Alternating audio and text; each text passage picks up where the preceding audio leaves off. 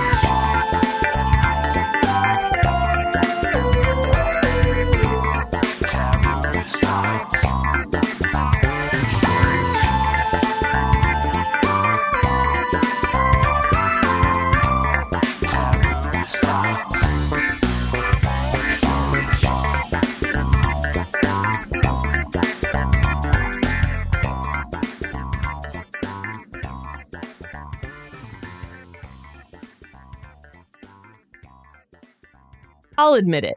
When I set out to make this episode, I thought that necrophilia meant having sex with a dead body. It turns out that that's just one teeny tiny sliver on the extreme end of a very wide spectrum. My definition of necrophilia is any sexually arousing activity that involves death or dying, a death fetish. Yeah. So it doesn't necessarily mean sex with dead people. No, no, no, no. My name is Dr. Victoria Hartmann. And right now I have been the uh, executive director of the Erotic Heritage Museum for seven years. I've been there either interning or as the director since 09, so 11 years now.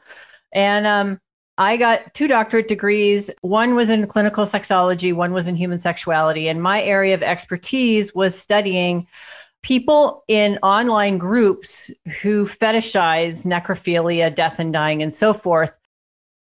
Dr. Hartmann became interested in this area of research because of a traumatic experience as a teenager. And fair warning, this might be disturbing to some listeners.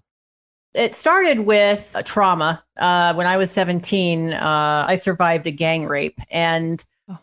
I spent 10 years sort of in this very dark place because at the end of the day, when you are violated in that way, you wonder why. What did you do to invite that? How how do these things happen? How could people be so destructive to someone they don't even know, right? And I was actually fortunate. I survived. There was one other young woman that uh, went through the same thing, and she later died. So it was just an intense experience that for 10 years I tried to run away from. And eventually, you know, you can't um, because then you mm. become destructive yourself. And for me, part of the healing process was going into education. I always loved education. So I was in my first year of undergraduate work and I took a psychology class. And when we got to the point where we oh, cracked the book open for abnormal psychology, it was like lightning flashes. And, and I was immediately hooked. And I immersed myself in that world of abnormal psychology. And eventually I stumbled on, I'm not too big of a fan of this term, but what they call deviant sexual behavior, at least in the psychological world. And that it just was like, yep, this is what I want to study. I want to study this. And so I spent the next 15 years studying quote unquote deviant sexual behavior. What I wanted to do is I wanted to create a tool. I wanted to create a tool for law enforcement, psychologists, and so forth to see if maybe, maybe there was a way to determine if someone was inclined to these kinds of crimes and hopefully save someone else, hopefully save a life before this happened to them, right? And when you're in undergraduate and graduate work, you know, especially when you're on this kind of a mission, sometimes you can lose sight of your own humility, I suppose. And I thought as I was going through this that I had found something and that I was going to be on the cover of Time magazine as the person who discovered what I coined uh, progressive paraphilias, right? So, in other words, I could be able to, I was going to be that person that was going to find that thing where you could determine that someone is going to commit a violent act against someone else. And as a wonderful academic friend of mine says, the great thing about science is you're usually wrong. And as I was finishing up my second doctorate, my hypothesis was wrong. Everything that I had based that doctoral thesis on was completely wrong. What I found was people with paraphilias or unusual sexual interests were separate and apart from those who commit violent crimes. That's right. There's nothing about a person's sexual interests that leads them to commit a crime. In fact, a lot of times, those who commit crimes involving necrophilic acts don't do it because of a sexual interest.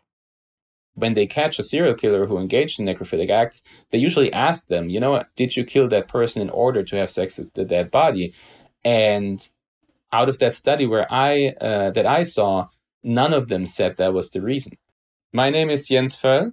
I'm a uh, brain researcher and neuroscientist from Germany, but uh, I've worked a lot in, in Florida on psychopathy. I've done a lot of work on pain and phantom limb pain. And now I'm a full time science communicator. So basically, they all, you know, they had their urges to kill somebody. And after that, they committed that act. They sort of seemed to more or less spontaneously come up with the idea of, of committing necrophilia on top of it. There are a few theories as to why killers commit necrophilic acts, and very few of them are about some deep attraction to dead bodies. during my time working at a rape crisis center, the conversation of power came up when you talk about sexual assault, right? And if we're considering the defiling of a dead body an assault, well, why would someone be doing that to a dead body? Okay. And what's been reported is some do do it out of power. I have power over this dead body. Some do it out of anger. I'm angry at this dead body. I'm angry at this person that I just murdered. And it's a continuation of that anger and rage. And some for possession. I want to possess this body. This is mine. I'm entitled to it, and I'm going to possess it in whatever form I'd like to. And it, and it, you know, at least in actual violent crime, it some of the motivators are just as similar. They're as similar as you would find in, say, sexual assault, or even domestic violence. Yeah. There's a concept in social psychology known as excitation transfer theory.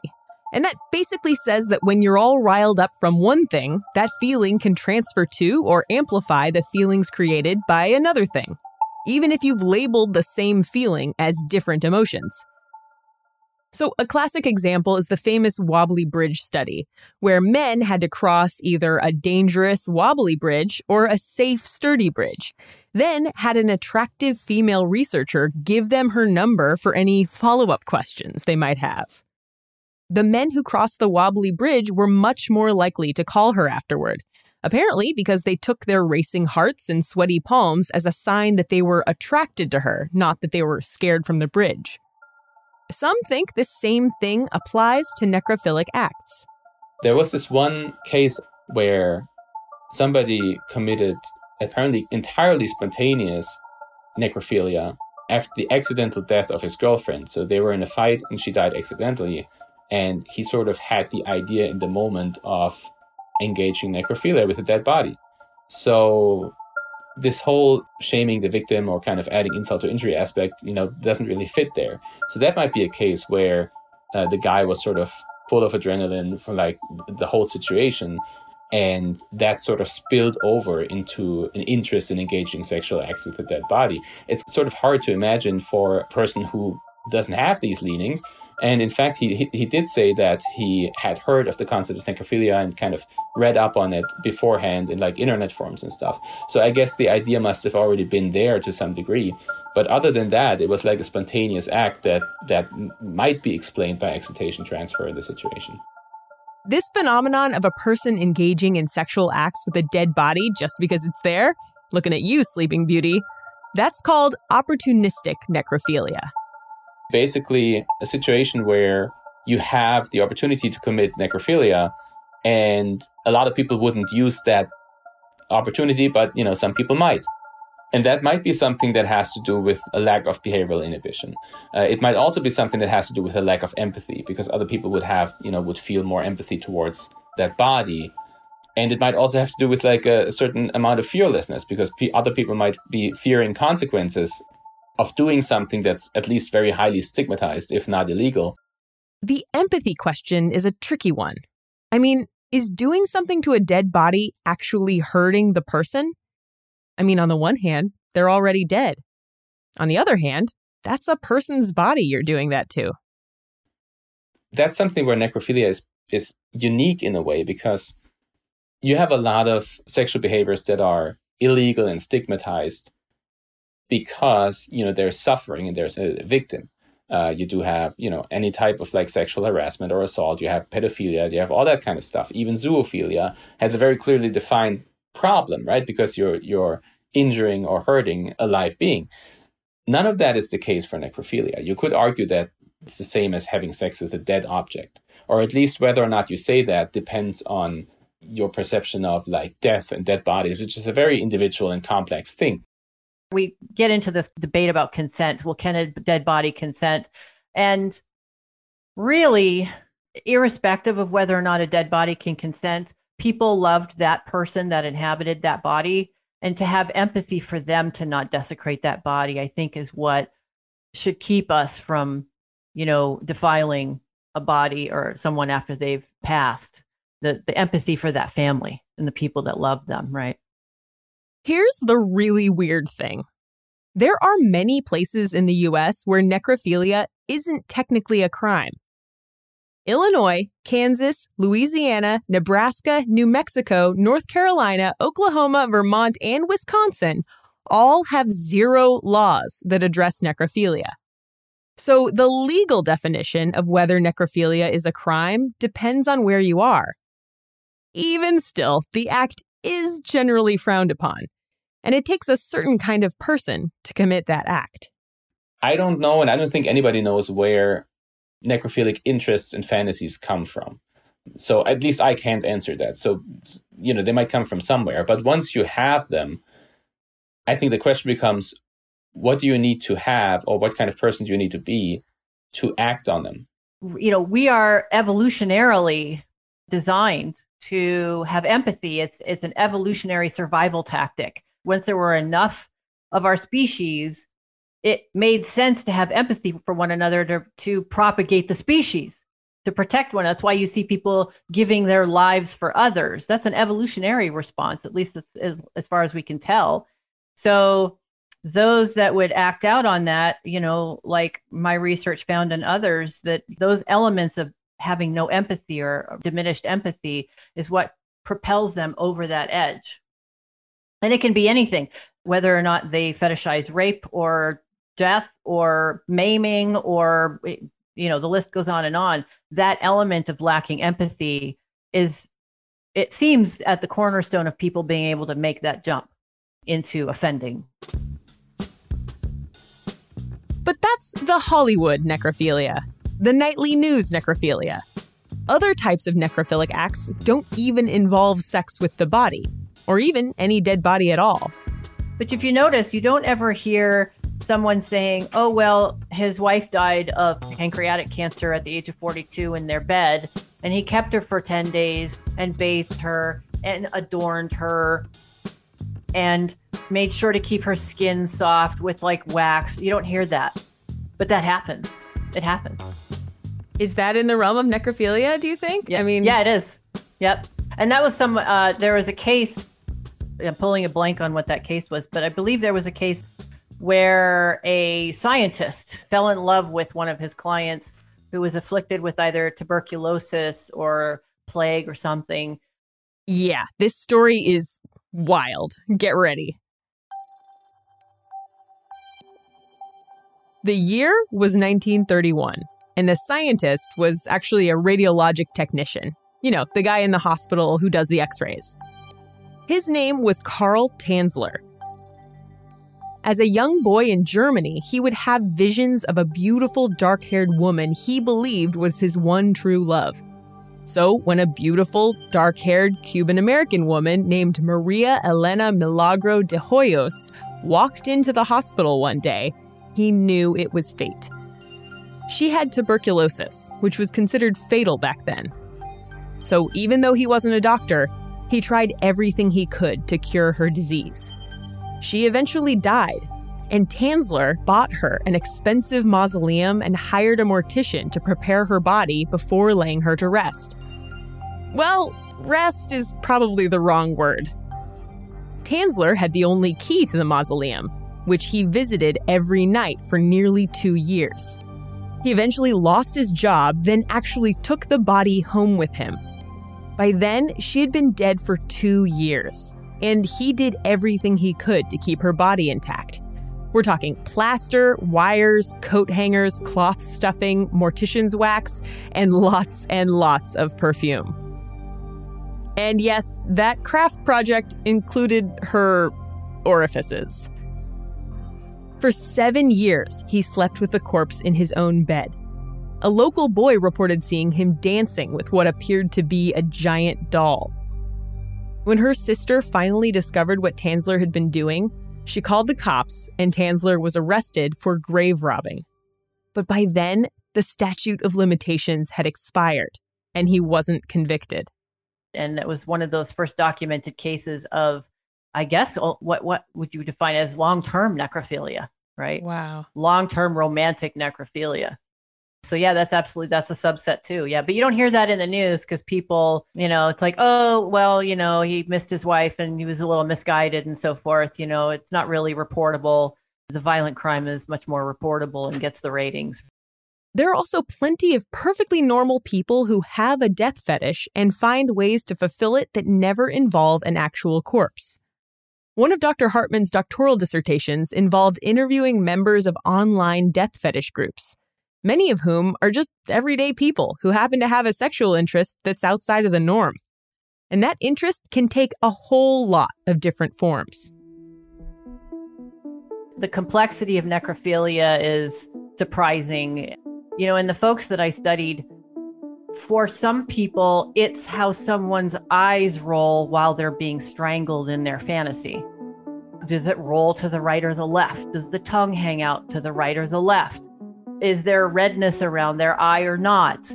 The variances and the details for at least those who, you know, are attracted to this kind of thing are countless. Well, in the research that I did, I found I'd say probably 30% women and, and 70% men responded, but it manifested differently. A lot of the self reporting that I got with women, it was often, you know, let's say, for example, when they played cowboy and Indian as children, and she was the the Indian girl, right? For that particular person, being quote unquote shot by the cowboy and falling down submissively and then being moved around was part of the erotic process. So submission. With men, it seemed to be, and I don't recall that I had any self identified trans folks in the study uh, or gender non-conforming folks. It was pretty binary. And with the men, it varied. It could be submissive or dominant. It really just depended on the individual. So there was a little bit more variation in, in men. But it was about a 30 70 split. Yeah. But for women, a lot, it was a lot more uh, being on the receiving end. But it wasn't just, oh, I'm shot, I'm dead, and they're going to do something to my body. It was, I'm shot, I'm dead, and now they gently move me around, or they wash my body, or they dress me in a certain way, or so forth. So it was, interestingly enough, it, there was aftercare after the quote unquote act or the fantasy act that they would role play, you know, when they were younger or even as adults in, in consensual settings. So that kind of makes it sound like it's like it almost sounds like a subset of dominance and submission. Mm-hmm. Yeah, you know what was interesting is at least in terms of the sexual variation, it's very much an extent. At least it seems that it's a, an extension of BDSM. What I was fascinated by and how I determined, at least in my research, the difference between someone who say had a cluster B disorder versus someone who has just had this variant without prompting or having any kind of a question that would lead the respondent down any kind of a path, every single one of them said, I was really afraid that I was a monster. And when I found others online that shared this fetish and knew I could experience it consensually with others, not only did I feel better about myself, but I wanted to help others. So they became altruistic about helping others accept the fact that this was simply a variant on a sexual interest that had its roots for many of them in BDSM pre negotiated role play. Even those storylines that were quote unquote consensually non consenting.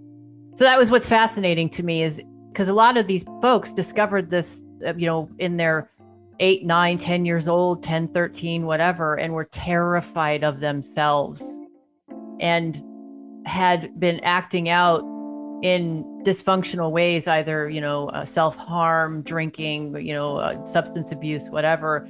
And this was still when the internet was really early, you know, young, 1990s, late 1990s. That was one of the first things they searched when they got online and they found this community and it switched them from self destructive to altruistic. And they found that they could connect with people in their real life easier after they found this online community. So imagine living your life every day to have to hide a part of yourself and you might preoccupy yourself with too much work or, you know, drug and alcohol use or I can think of a number of different ways in which you would try to fill that void with other kinds of activity and they wouldn't be able to relate because they were too afraid to open themselves up to someone so they were often alone. They didn't date, um, even if they wanted children and a family. So it had a lot of like severe repercussions. And they found that once they found that online community where they could express that, being able to function more normally and in a more a serene way in their other in their real life. They intermingled and were advantageous to one another in a self-acceptance kind of way. Finding community can be a great thing. But these communities do more than support each other. They talk about necrophilic fantasies and exchange death fetish erotica. I mean, how can you make death erotica without any death?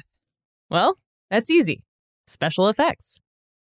With the advent of the internet, you know, it started with like BBS services where people were trading homemade movies and homemade, well, homemade pictures, really and then graduated to short films and you know home movies and so forth. And then you had a whole swath of sort of underground production companies that produced erotic horror material. Their challenge mostly was what you're seeing the same thing with pornhub now is credit card companies you know don't want to have anything to do with that. So is that material still being produced? Yep that's material still being produced. Is it mostly underground? Yep.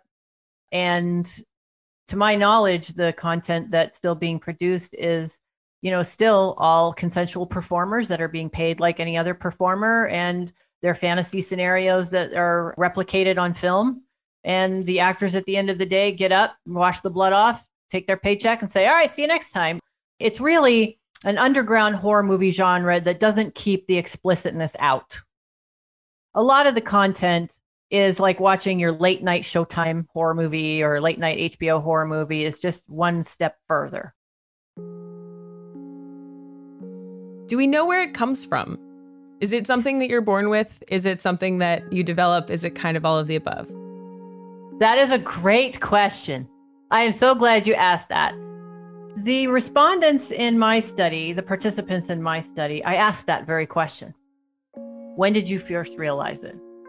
And what was fascinating to me about their responses was it was mostly between the ages of 7 and 15. And it was something that was innocent. One respondent talked about him playing policeman with his aunt and using his finger guns.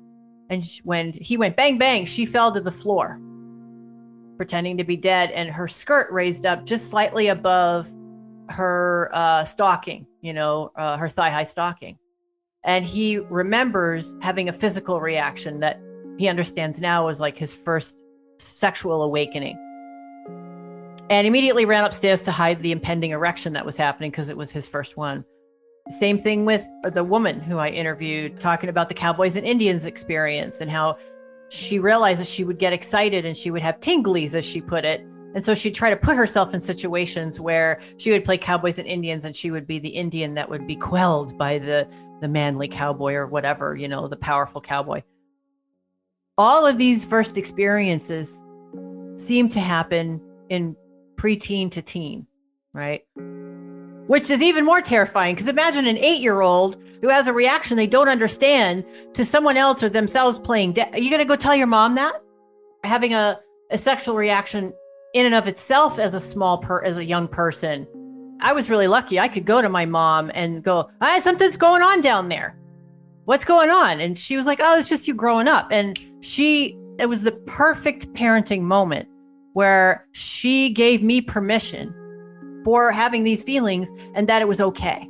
And it planted a seed that day that just grew into the career that i have now right? And that will always be hers that she gave me. That was her gift to me but most children, they, they can't do that.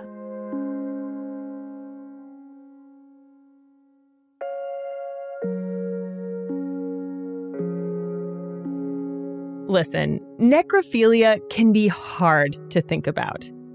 We're wired to be disgusted by dead bodies. And when TV or movies show a character treating a dead body in a, let's say, overly loving way, that character usually has a mental illness of some kind.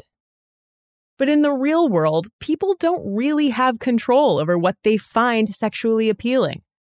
And someone can have a death fetish and be a perfectly wonderful person at the same time. I'm not here to give license to people that harm others.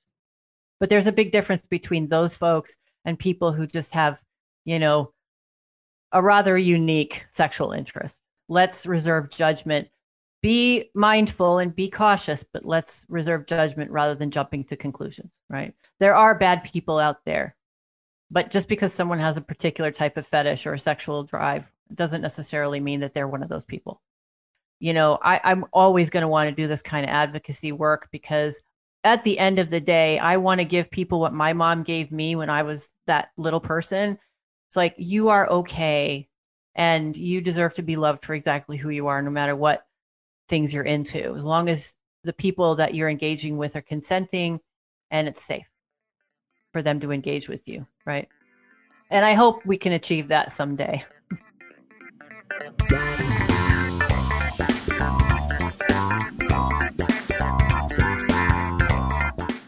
Thanks for listening. Taboo Science is written and produced by me, Ashley Hamer. The theme was by Danny Lapotka of DLC Music. Big thanks to Dr. Victoria Hartmann and Dr. Jens Foell for talking to me for this episode. Jens is the one who first suggested I look into this topic, and I am eternally grateful for his help. Jens is on Twitter at FMRI Guy, that's FMRI underscore G U Y. He is a must follow, trust me. And Dr. Hartmann is at Dr. Victoria. Dr. Hartmann also has a podcast you can check out at sexnerdpod.com and a book all about her research into online death fetish communities called I Love Dead People Inside the Minds of Death Fetishists. You can find a link to pick that up in the show notes. As for me, I'll be back in two weeks. See you then.